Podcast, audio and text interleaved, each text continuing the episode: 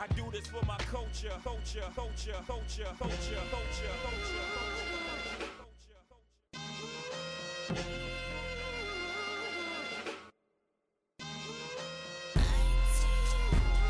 Good evening. I'm Anthony McCarthy. This is the second hour of For the Culture here on Public Radio WEAA 88.9 FM. Absolutely the voice of the community. I'm sitting in for Faraji Muhammad, who is taking a well deserved vacation. And we have a lot of wonderful shows planned for you coming up in the next few days. My next guest is one of my favorite Baltimoreans ever. I've worked with him for many years. Dr. Marvin Doc Cheatham is a civil rights icon in the city of Baltimore. Well, he has done many things that he should be patted on the back for, but one of the things that he is doing most recently is a project with the folks over at the skateboard park in Hampden, which has been a huge success. I'm telling you, young people, all kinds of people are over in Hampden riding skateboards. Well, Doc Cheatham and Stephanie Murdoch, who is with the skate park of Baltimore over in Hampden, have decided we need to expand this skate skateboarding opportunity for young people in the city of Baltimore, working with the Baltimore City Recreation and the Parks they have decided that they want to open a 9,000, get that, 9,000 square foot skate park over in Easterwood Park. I am so excited, and I know it's going to happen because Doc Cheatham is leading it. Marvin Doc Cheatham, welcome to the program. Andy, it is indeed a pleasure. It's always great to hear you. I miss working with you. And I will say, I think this may be my 15th anniversary oh, that I used to wow. do a radio show on WEAA. what? Uh, well, congratulations uh, on that. along with uh, just thank you for all of your work on behalf of the people of Baltimore. You have spent your life and hopefully you have much more life ahead of you. But you, you have spent your entire uh, professional life serving the people of Baltimore. Thank you. Well, I, I thank you so much, and uh, this may be a controversial subject, but maybe this will bring us back to where we need to be. At least the last thirty years that I can see, our city council persons our state senators, and our delegates representing this Matthew Henson Easterwood area mm-hmm. have failed to sufficiently deal with recreational needs of our community, but more especially our children. So, mm-hmm. uh, the last few years that I've been neighborhood president, I've been president four different times. I've had two presidents pass away. Uh, our community, Matthew Henson, has looked at how can we make a small difference in what's happening in our community to try to combat the problems that we are having citywide. I tell folks, you know, to put it in, in perspective, and I understand what Fells Point is going through, mm-hmm. and I'm saying, well, maybe we need to tell folks we're not going to pay any more taxes ever. When I look at the year 2020, last year, the number was 50 and you're going to figure out what kind of numbers am I talking about. 2019, the number was 59. 28, the number was 51. 2017, the number was 49. 2016, the number was 60. 2015, the number was 66. What am I talking about? Those are the number of homicides that happened in just the Western District. Oh, wow. Just the Western District. We've averaged more than 50 homicides. Some cities don't have that many. We have it in the Western District. So what, what we have seen is that a great neglect by our council people, our delegates and our senators, if they have represented the Easterwood, uh, Matthew Henson area, they have neglected us. And what we decided to do, let's look at some avenues where we can help our community. So four years ago, we built the Easterwood Sandtown Park and Playground on McKean, a, mm-hmm. a, a, desolate area. It's called the McKean Miracle now because we turned a drug area into a park and playground. You sure did, yes. Uh, that was four years ago. Uh, I was crazy enough six years ago uh, to uh, run for a second office. I was uh, uh, elected to the Central Committee. I actually ran first that time, but I made the mistake in thinking I could do it again. I ran fifth out of ten people, so I didn't do too good. But while I was running, I was, of course, running in the 40th district, and the 40th district is real wide. It, you know, goes all the way up to Hampden, but then it goes all the way down to Pigtown. So it's it's interesting. And I was up in in Hampden uh, campaigning, and I'm hearing children call me. I'm you saying, "Wait, Marvin, you're not in. Everybody you're knows you. you're not in Easterwood or, or Matthew Henson or Sandtown. You're in Hampden." And I looked, and there were four kids uh, that live in my neighborhood. Wow. You know, many of the kids here know me because uh, I just love kids, you know. And I said, "What y'all doing up here?" We they said, "Doc, we're skateboarding." I said, you mean to tell me you skateboarded all the way from Easterwood to Hampden, which is about three and a half miles, and that's where they had to go to go skateboarding. And they said, well, uh, what you doing here? I said, I'm running for office. They said, well, you need to get elected so you can get us a skateboard park. uh, I, I can't say I promised them I would do it, but I said if if I was fortunate enough to become an elected official, uh, that would be one of my initiatives. So of course, uh, the Lord, knowing His infinite wisdom, uh, I definitely did not win, uh, but the commitment was still there to still do something for the kids. And as a result of finding out who was the mother of skateboard in the Baltimore City area, uh, is Stephanie, uh, I introduced myself thanks to Mary Pat introducing me to to Stephanie. Mm-hmm. Uh, you know, I sat down, and I guess for about three years, you know, we were talking to Mr. Holtz from uh, that area. Uh, they were educating me on what needed to be done uh, to build a skateboard park. And uh, since that time, we have had a great uh, working relationship. A community that is 99% white, which is Hampden. A community that is 99% black, which is Easterwood. And for the last four years, we have had meeting over meeting, uh, trying to pick out what would be a good place to do it. And uh, we're happy to say that the uh, the Recreation and Parks, through the great leadership of Mr. Moore, uh, understood our vision and our plan to bring something to uh, a predominantly black community.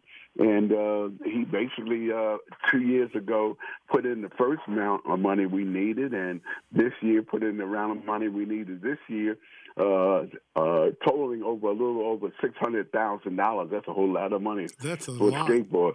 Uh, but uh, we're going to bring to fruition something I think that's going to uplift the community. I thought the park really uplifted us because uh, we have folks battling every day trying to get a contract just to use our park and playground, and it's just a little teeny park, but it's someplace the kids from Sandtown and Easterwood can go to that they don't have to go all the way up to Easterwood. So the uh, skateboard park will be built.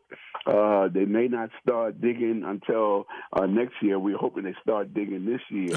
uh, but the exciting thing is that uh, skateboarding becomes an Olympic event. Wow! Uh, this year uh, at the Olympics, and I can say that the embassy from Japan has communicated with me because I told them we wanted to have a big screen TV and let our kids see on July 24th when skateboarding uh, is introduced to the Olympics, we wanted to show uh, on NBC, pardon that name, uh, we wanted to show kids uh, actually skateboarding in the Olympics. And we're happy to say, really excited, that two of the kids that are in the Olympics skateboarding are African American yes. kids. So, Doc, I, am sure some of my listeners are, are shaking their, scratching their heads right now. They think about skateboarding, but they don't think about their brown and black kids skateboarding. Uh, make the connection for us. Uh, why well, skateboarding, and is it something you just mentioned the two Olympic athletes um, being African American? Skateboarding is not something traditional for black kids. No, I would say in the last I would say last seven to ten years, uh, it's grown uh, a great deal of attention Uh, there are skateboard punks uh, all around uh, the world, but not only just America, but they're beginning to increase, and our kids uh, are finding ways to find out where these skateboards are, and they're going, as we found in, in our ca- category, they're willing to uh, skateboard miles mm. to go skateboarding. Wow. I'd say to folks, and I say to our young folks, if I look at the young lady right now uh, that is probably the greatest gymnast that has ever taken place, uh, they would say 20 years ago, oh, you're not going to have no black gymnast. Mm. And we can say today, she may be the greatest gymnast ever. I tell folks uh, what I've learned about our people, uh, African American people, uh, is that introduce us to whatever it is, and sooner or later we will excel in it. And I say that's what's going to happen with skateboarding. Sooner or later, like gymnasts, we're going to find our kids are going to be able to excel in it. We just need to introduce them to it and give them the opportunity to have fun like all other kids. And that's the main focus here is doing something for kids in a neighborhood that has been neglected by, and I hate to say this, so you might want to cut me off, uh, but have been represented by African Americans that are Democrats for at least the last 30 years that I can count by elected officials, and they have really failed to address the recreational needs of this community. Uh, we have we have a, a football track uh, that has a track around it. Well, the track can't be used uh, uh, professionally because it's an illegal track. It does not have the minimum six lanes.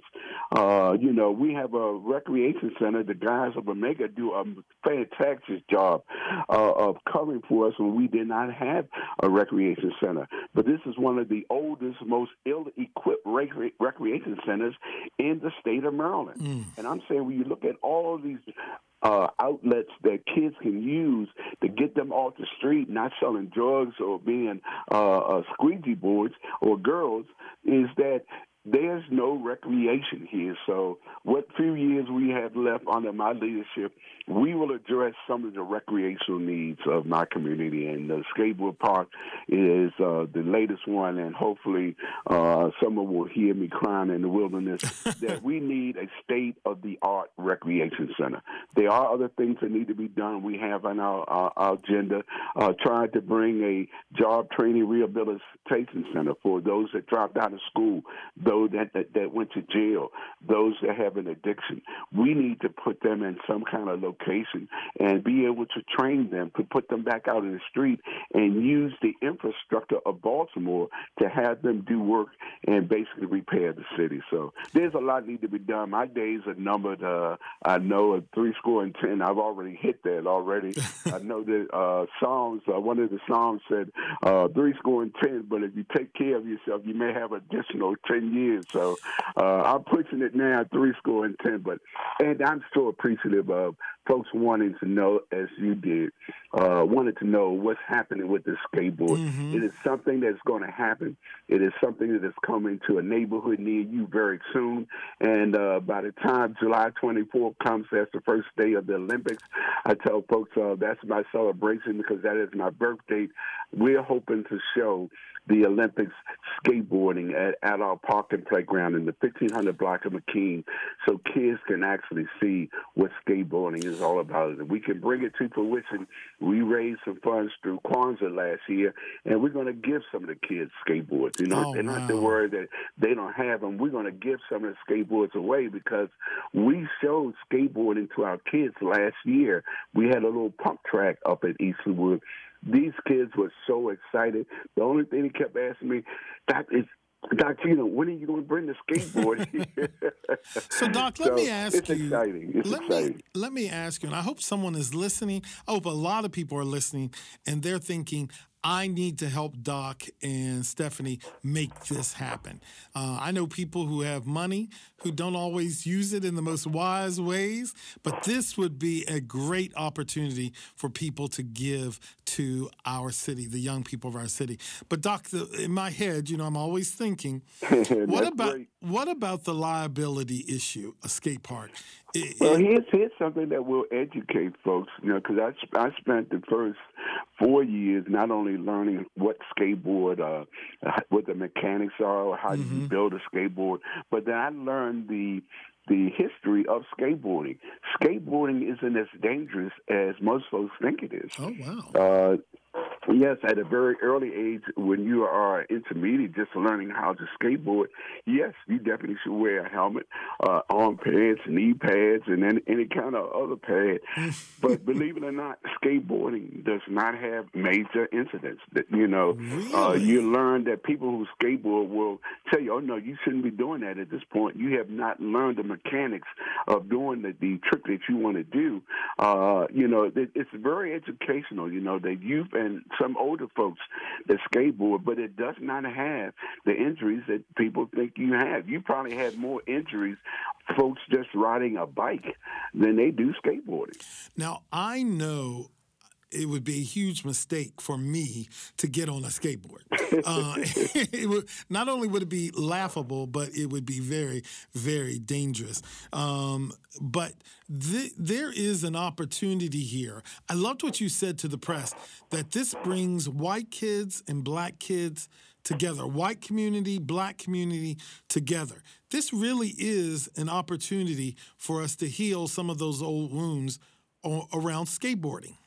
I, I think it's a win-win, Anthony. And you know, I've, I've served three organizations as their as their head, as their president here in Baltimore, and the issue was always how do we bring people with different backgrounds, different uh, histories together, and and issues that basically can positively affect all of us. And this was definitely one that Stephanie and I talked about, and some of the members of our board, that this is one vehicle that we can actually bring folks of different walks, folks of different ethnicities together, and they can do something enjoyable together. Mm-hmm. Uh, when you come to a skateboard park, these kids, black and white, young and old, are enjoying themselves. They really are enjoying, and you don't have to have five players to do it.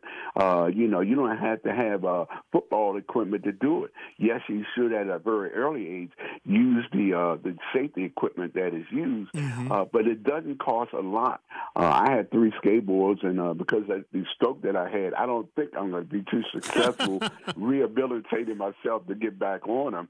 Uh, but it's, it's something you can give away as a gift. You know, it's mm-hmm. like giving away a bicycle uh, for Christmas, Kwanzaa, or Hanukkah. Well, now you can give a skateboard, and the kid can actually enjoy him or herself, and you don't have to have three or four kids to join them. They can actually go to the park and enjoy themselves. Doc, we have a caller. I want to get him in um, to this conversation. Gene is calling from Pikesville.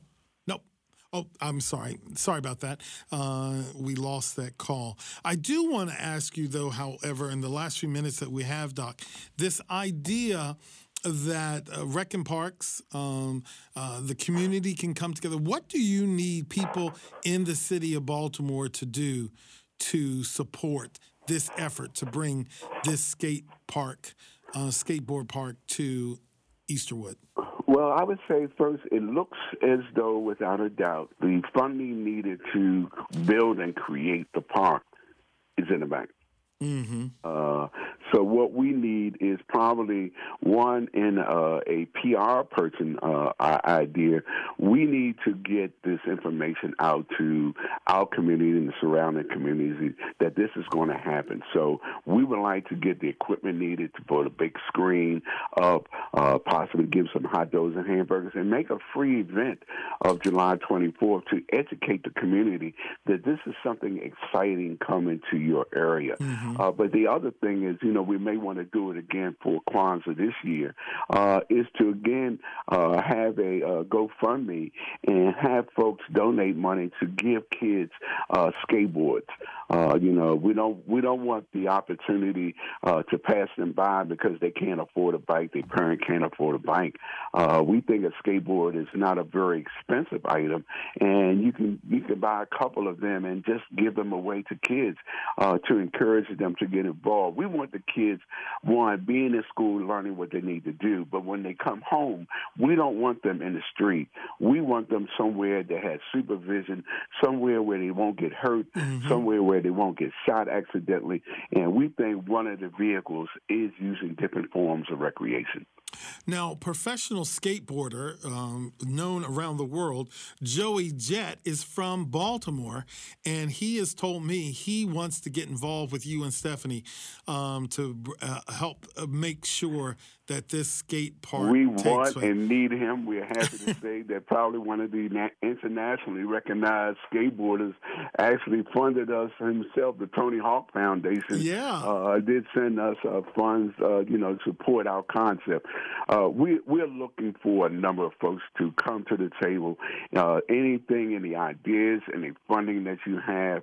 Uh, this is all about the kids. Uh, you know, trying to do something uh, to make their life a little bit better, a little bit easier. And I told you, you know, some of these kids have, have been traumatized. You know, I'm I'm telling you, 50 homicides in just the Western District. Wow. What do you think our kids are experiencing? You know, they they have some mental issues, and we feel one way to address it is to give them some easy time, give them some play time. Uh, and we think uh, skateboarding will be it. Uh, our next move after this one will be, of course, be the food market. But along with that is, of course, we want a recreation center. We don't think it should be acceptable that we have the oldest recreation center that has nothing in it. You know, this ain't a daycare center. It's it's used more as a church than it is a recreation center. Doc, let me ask you um, to change the subject real quick as our, our time is running down. Thiru Vignarajah joined me the, for in the last hour talking about the business leaders in Fells Point, but he was real quick to point out that you and he have been ringing this bell about look, crime is out of hand, violence is out of hand, and the media did not show up when you all were trying to get them to to recognize that this had become a, a, a real serious problem. Fells Point stands up and says, We're not going to pay taxes, we're not going to pay fees. And all the media in the city of Baltimore, media from around the world, pick up on that story. Give me your thoughts on that. We only have a minute or so left. Well, I, I feel communities must do what's in their best interest. So, you know, I do not uh, disagree with what Fells Point is doing. My major problem is the poor elected leadership we've had for 35, 40 years. That these things we've been screaming about, the folks in many of these neighborhoods, Cherry Hill, uh, East Baltimore, West Baltimore, we've been screaming about these very same things, not getting trash picked up, uh, or selling drugs on a corner. You know, we've been complaining about this, but I guess if it, if it's uh, if it's affluent and if it's white, it's going to get the TV attention and the mayor's attention. I call it like I see it. You sure uh, do. But uh, it's clear we have tried to get the same kind of support uh, from the mayor and the city council and the state senators and the delegates. And it's clear there's two cities. There are two cities in Baltimore. Uh, one is for the affluent and white, and one is for the black and brown. And it's sad that we have we have reached this point, and this issue with Fells Point uh, exacerbates the whole problem. Doc- Everybody should have representation and services. That's going to have to do it, Doc. Dr. Marvin Doc Cheatham, civil rights icon, Matthew Henson, leader, community leader. Thank you for what you're doing. You. I look you, forward my to. friend. I can't wait to come and see your skate park. Look forward to having you there. All right, have a good night, God bless. folks everything you've ever wanted to know about cicadas coming up in the next half hour. I want to hear your stories, and I have Dr. Sammy. He's going to let us know what's going on with these critters that have taken over our community. I'm Anthony McCarthy, sitting in for Faraji Muhammad here on For the Culture. We'll be right back. I do this for my culture, culture, culture, culture, culture, culture, culture. I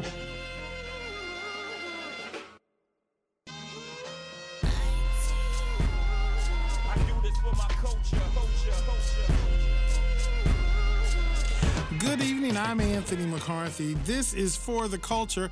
I'm sitting in for my good friend Faraji Muhammad, who is going on vacation, and I get the opportunity to spend time with you right here on Public Radio WEAA 88.9 FM. Absolutely, the voice of the community.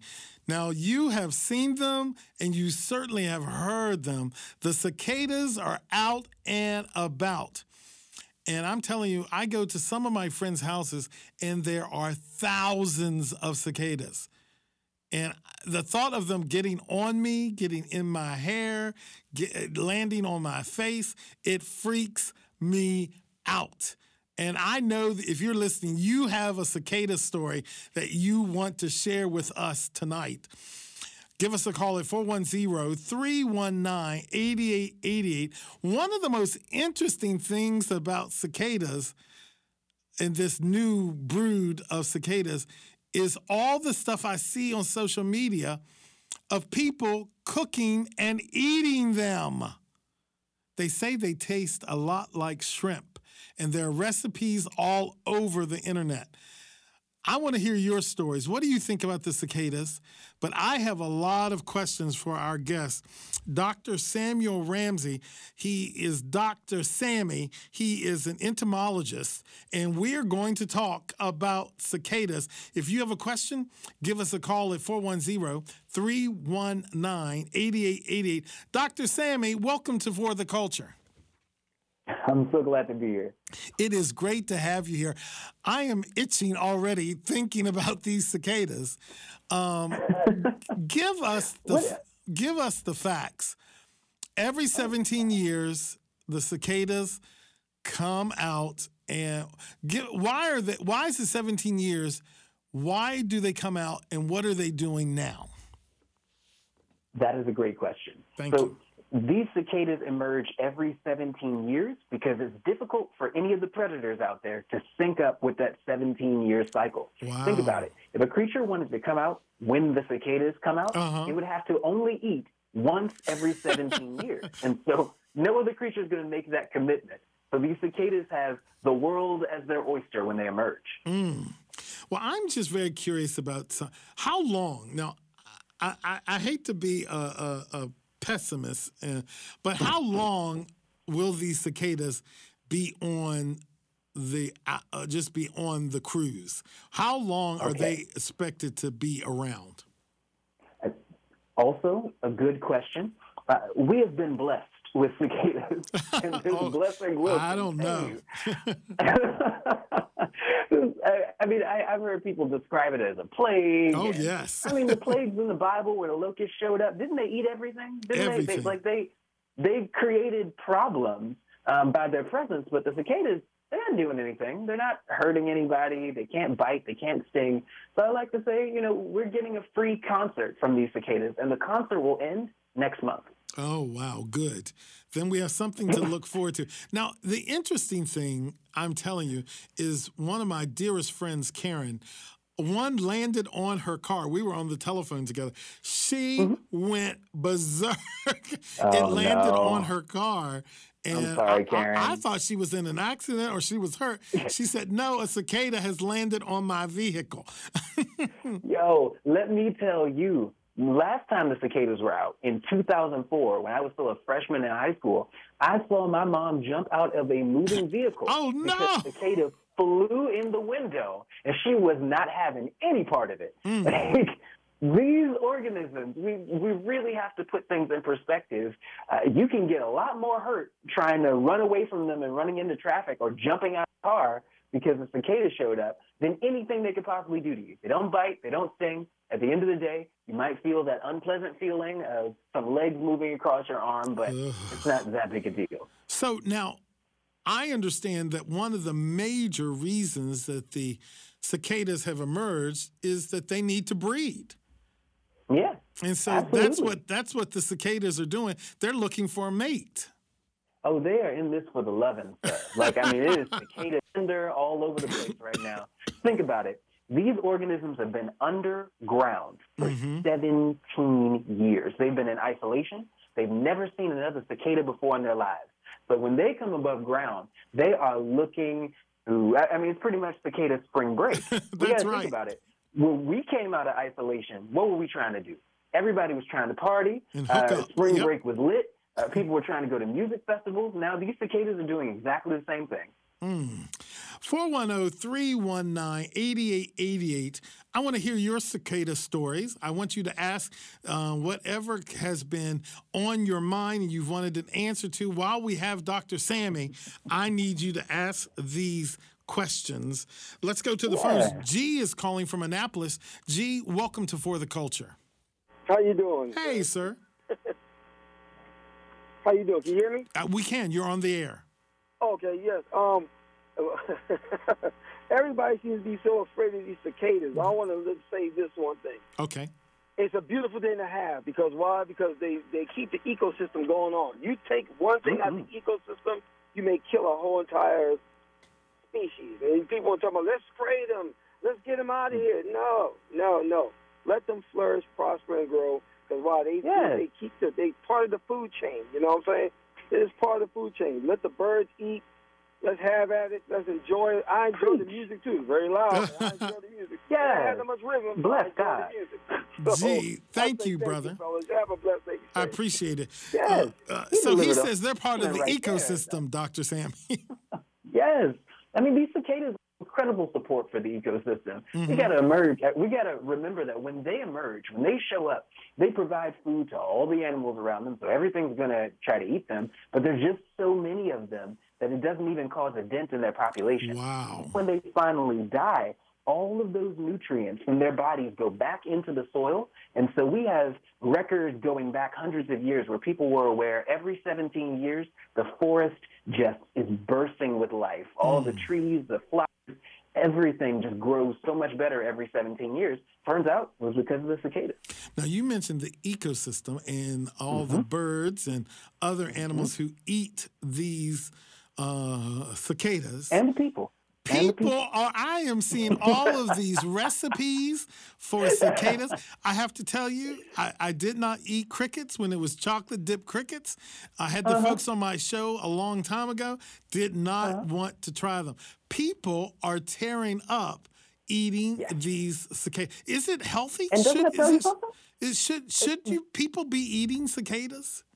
Well, doesn't it tell you something when all of these people remember back in the day when uh, Popeyes came out with that fried chicken sandwich and people were uh, getting in fights That's at the right. store trying to get it, and lines all the way out the store. They were signing people up for voter registration cards in the store, and it kind of it, it made you take a moment and pause and be like, wait a minute, maybe there's something about this chicken sandwich that I need to try. now, now that you're seeing all of these recipes showing up for cicadas, maybe you should take a moment and think there might be something good about these things. Because uh, I, I- want you to take a second. Um, we are in Maryland, the crab state. I hear people all the time, Ugh, I'm not going to eat a cicada. That's nasty. Hand me some of them crabs, though, and some shrimp. And uh, I, I like a lobster. You know those are sea bugs, right? Ugh. No difference. Those are just the bugs of the sea, and we love crabs, shrimp, lobsters, crawfish. But for some reason, we drew the line at the shrimp of the trees, which are the cicadas. Dr. They- Sammy, they I are- hear everything that you are saying. I am not expect the budget convinced. Donna's calling from Baltimore. Donna, give give us your thought on these cicadas. Well, I have a different spin. Can you hear me? Uh huh. You're on the air. Mm-hmm. I, uh, I have a love for the environment and especially trees. Uh huh. And I went into the biological field um, as a biologist from Oregon, graduated from Oregon. I know this, Donna. yes. Oregon. Go ahead, Donna. And um, and I went when I was eight, and we I had a whole block. I had blocks and blocks of oak trees, beautiful trees, silver maples, and etc. And when I was in the study of uh, when I was in my biological training, you know, I averaged the age of these trees. And every 17 years, when the um, cicadas came, I think two cycles. Um, the the second cycle, when we before we can get to the third cycle, we were cutting the trees down. Mm. So right now, in that same neighborhood, there are no trees, gone. Wow. When we when when the when we were cutting our silver maple, I asked the uh, forester, "Why? What what happened here? I'm in school." I'm trying, and of course, you could see. Um, and he said, "Look at this disease." And I looked it up, and it was it, the tree got hit with several diseases because a lot of damage. Cicadas do a lot of damage to trees, not just the young. They do it to older trees, especially some of your maples, hmm your oaks, etc. And so when I hear the media and, and entomologists talk about all this benefit, I never hear them talk about, I never hear the forestry, you know, the forestry researchers, people in forestry and trees, talk about the damage that cicadas, because, you know, when they, once the eggs go in the ground and they start sucking on the sap of the, um, of the root system for 17 years, and let's say you got one tree that may have 5,000 cicadas, because you have trees that have a lot of Phew. cicadas in the ground. That's, That's going to severely, that's going to cause some damage to the root systems of that tree over time. And, you know, as I, you know, when, I, when we were cutting the tree down, I read the, looked at the ring, and when we had the tree, tool to get the tree stump removed, you know, you could see the damage in the ground. Mm.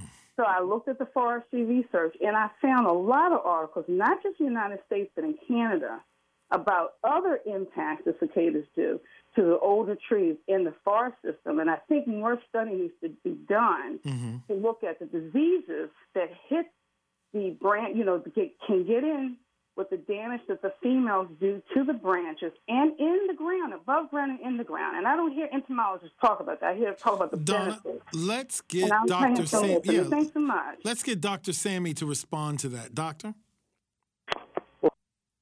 Uh, it is really exciting to hear a caller um, with with this background in, In biology knowledge, really pitching this, Mhm. this kind of information to us because uh, there are no organisms that are going to show up and cause absolutely no change to the rest of the organisms around them.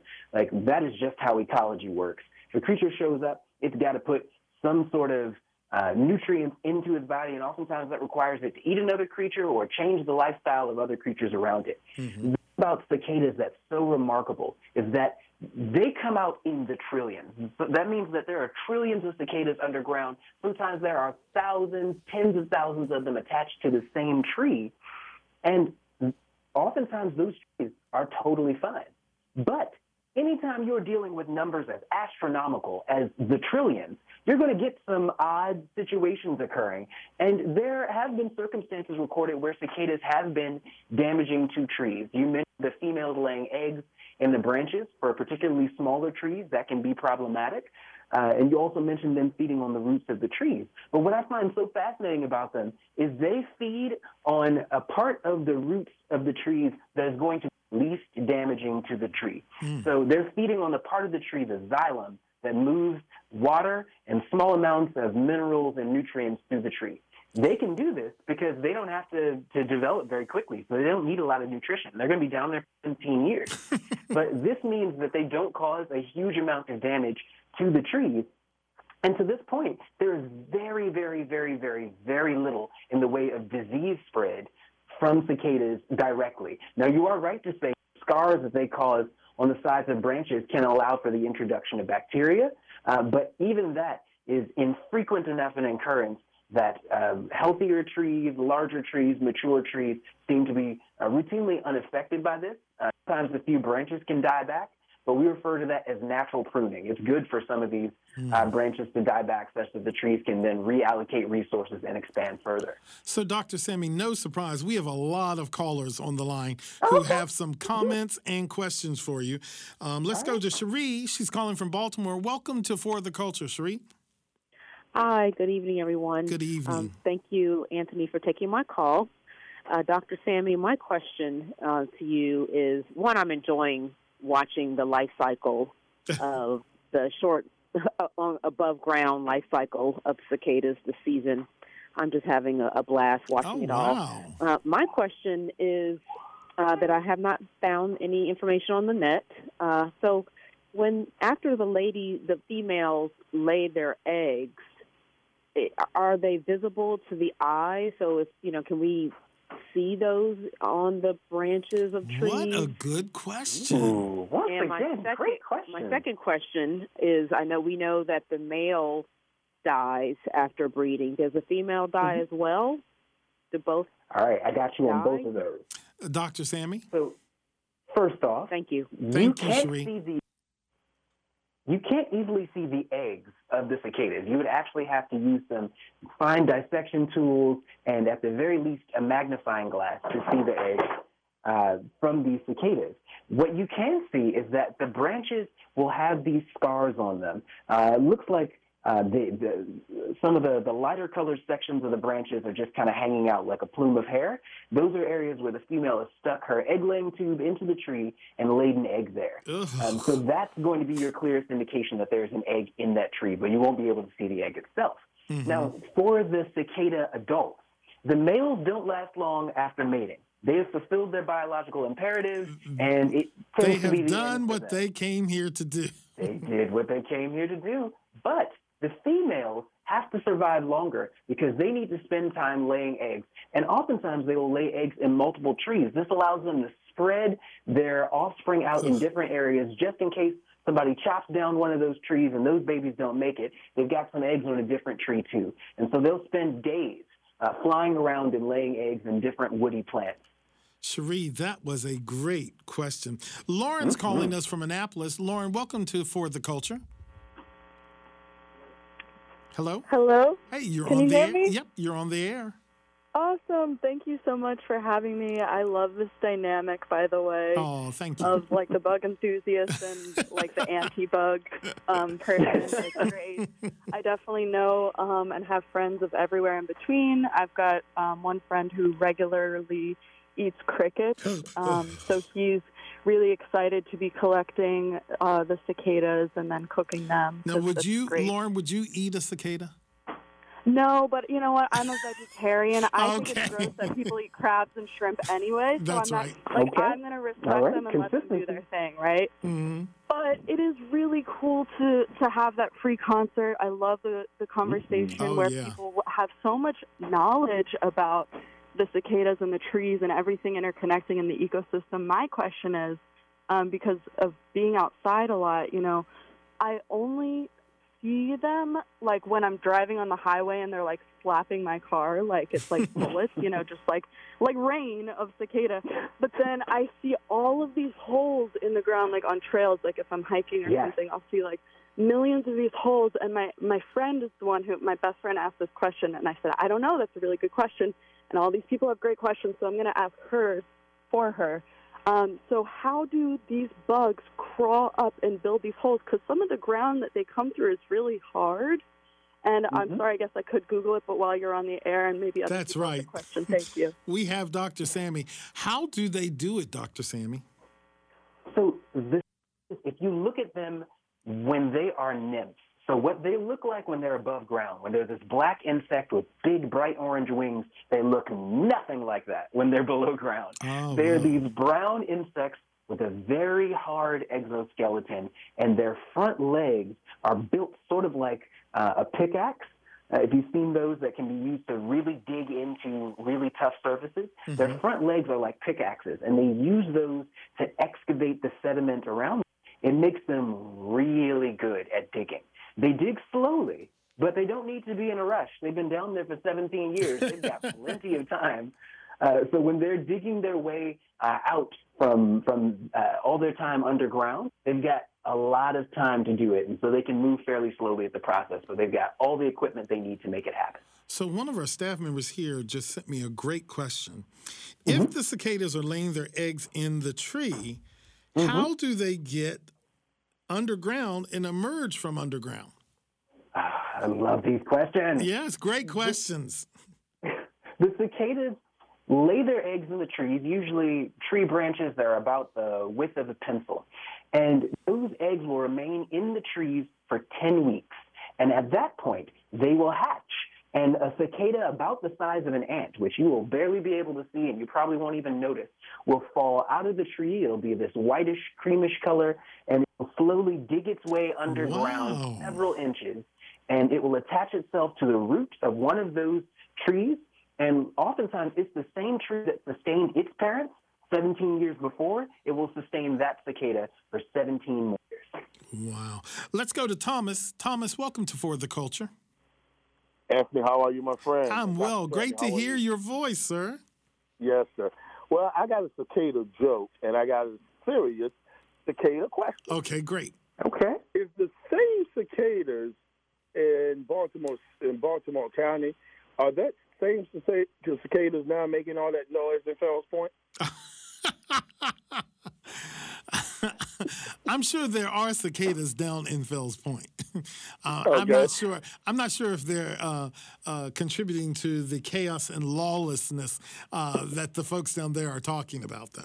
the, that question because I know Dr. Samuel mentioned a while back about being on a 17-year hiatus, and but we're just now emerging somewhat from the from the virus and stuff. Things will be opening up. I'm mm-hmm. wondering if that's what's causing all that noise in Fells Point right now. Wow. Now, to my serious, Your serious question. Okay. when a cicada lands on you, is it true Ugh. that they urinate on, on, Oh. on, on the subject that they land on? I'm not sure if I want to know the answer to this question, but go ahead, Dr. I, Sammy. I, I got to answer the question. That's what I'm here for. Uh, it is unfortunate that sometimes it is the case that a cicada will urinate on you upon landing, uh, but it is not constantly the case. They do not urinate every time they land. Uh, cicadas will actually feed sort of infrequently uh, while they're above ground. Remember, the primary thing that they're out here to do is to mate. And so they will feed, and because the, the food that they feed on is primarily water, they have to excrete a very large volume of liquid waste. And oftentimes they will do that while still in the trees. And if there are enough cicadas in that tree, we refer to it as cicada rain. You can get a little damp if you are under that tree. I'm trying shouldn't have told not to that. Freak did not out. help my case, but you did it. No, it, didn't didn't. did it? No, It I'm did. sorry. And I'm actually sitting here thinking these cicadas are coming out to mate. When they land on you, is it not? Is there something else other than urine uh, and Well, waste that may get on you? Shouldn't you be flattered when those cicadas? Oh. Uh, I mean, they are they are out here to mate, and there's something about you that attracted that cicada. You should be like, wow, I, I'm doing my thing. I've got. I am doing it so well that even organisms in different species are interested Hmm. in me. I'm doing it. So we're going to lose you here in a few minutes. Let's get some of these other callers, Dr. Sammy. Let's go to Alex. Alex, I appreciate you calling. Welcome to For the Culture. I want to know how cicadas make that sound. She wants to know Oh, how cicadas make it. that sound. What a beautiful I young love voice. it. Yes. Okay. So cicadas make that sound in a way that I think is actually kind of hilarious and a bit adorable because the cicadas have a set of muscles that are attached to a musical instrument on both sides of their bodies. Only the males have this. It's called a timbal. And it's like, have you ever taken the, the cap off of a Snapple bottle and you know you can press down on it and it Uh-huh. pops back and makes that noise, right? Yep. Cicadas are doing that three to four hundred times per second. Every time they tug on that organ, uh, it deforms and it makes a noise. And then when they let go, it snaps back and they make that noise. And the way that they have to do it, it requires them to kind of shake their butts a little bit. And so it looks adorable because they're just kind of shaking their butt back and forth, making this sound. And because they make this sound the way that they make it, so it's coming from both sides of their body, the sound waves merge together and make the sound a lot louder than it would be otherwise. In addition to that, their abdomen, the back end of their body, is hollow. So it amplifies the sound just like a speaker. It makes the noise louder. And so cicadas are not just creating a beautiful sound, a, a song, a symphony, but they're creating it in the loudest way possible. They are the Guinness World Record holder for the loudest insect on the planet. Whoa. Mm-hmm. And it's only the males that are making this noise? Only the males. When the females hear that noise, they are able to make a responsive sound, but it's not the loud one that you're hearing. They make a, a, a rather quiet noise that sounds sort of like snapping when they flick their wings up Uh-huh. against the sides of their body. And that is their way of consenting, letting that male know, okay, you have impressed me with your song. You know, you, you, you, you might be fit to be the father of my children. All Uh, but if she doesn't consent, then things don't happen. And that's what I like about the insect world. There you go. Mm. Let's go to Linnea. Linnea, I appreciate you calling. Welcome to Forward the Culture. Hi, Anthony. Hey there, beautiful. So How are you? my here's my question. I recently came across the article on NPR um, talking about Massospora, the fungus. So can you speak to um, that fungus and about the um, sexual changes the male goes through in tricking the female and that sort of thing? Wow. Good question, My goodness. This has been my favorite answer session. Oh, period. good. Don't let anybody tell you different. And I've done a bunch of these, so I am impressed with y'all. I'm loving this. Massospora is a fascinating fungus. There are some fungi out there that are capable of releasing chemicals that can change the behavior of the creatures that they interact with. But Massospora takes it several steps fur- further. So the spores get into the body of the cicada and they change the behavior of the cicada such that male cicadas will flick their wings in the way that I was just describing to you that the females do. And that will cause other males to think, oh, there's a lady over there who heard my song and wants to get busy. And so he will attempt to mate with that male cicada, and the male cicada's butt falls off, uh, which is just really messed up. And what is left in its place is just a mass of spores. Those spores then infect the male that uh, thought that he was finding a, a receptive female. Uh, he's been infected with that same fungus, He's been and tricked. it continues on with this process. So it's literally a fungal STD that changes the behavior of the males, uh, and it is just insane to think about. Dr. Sammy, I really appreciate you. All things cicadas, and we got the right one. Uh, Samuel Ramsey is an entomologist, and he shared with us everything we had to need to know about cicadas. I appreciate your time, Dr. Sammy. Thanks so much for inviting me. This was really fun. Thank you. Appreciate you. Folks, that is our show for the evening. Uh, for the Culture is produced by Demi Goff and engineered by Andre Melton. I'm Anthony McCarthy, sitting in for Faraji Muhammad. Join me tomorrow, an exclusive interview with former Baltimore City Police Commissioner Darryl De Sousa. It is going to be a great conversation, and I look to, forward to talking to you. Have a great night.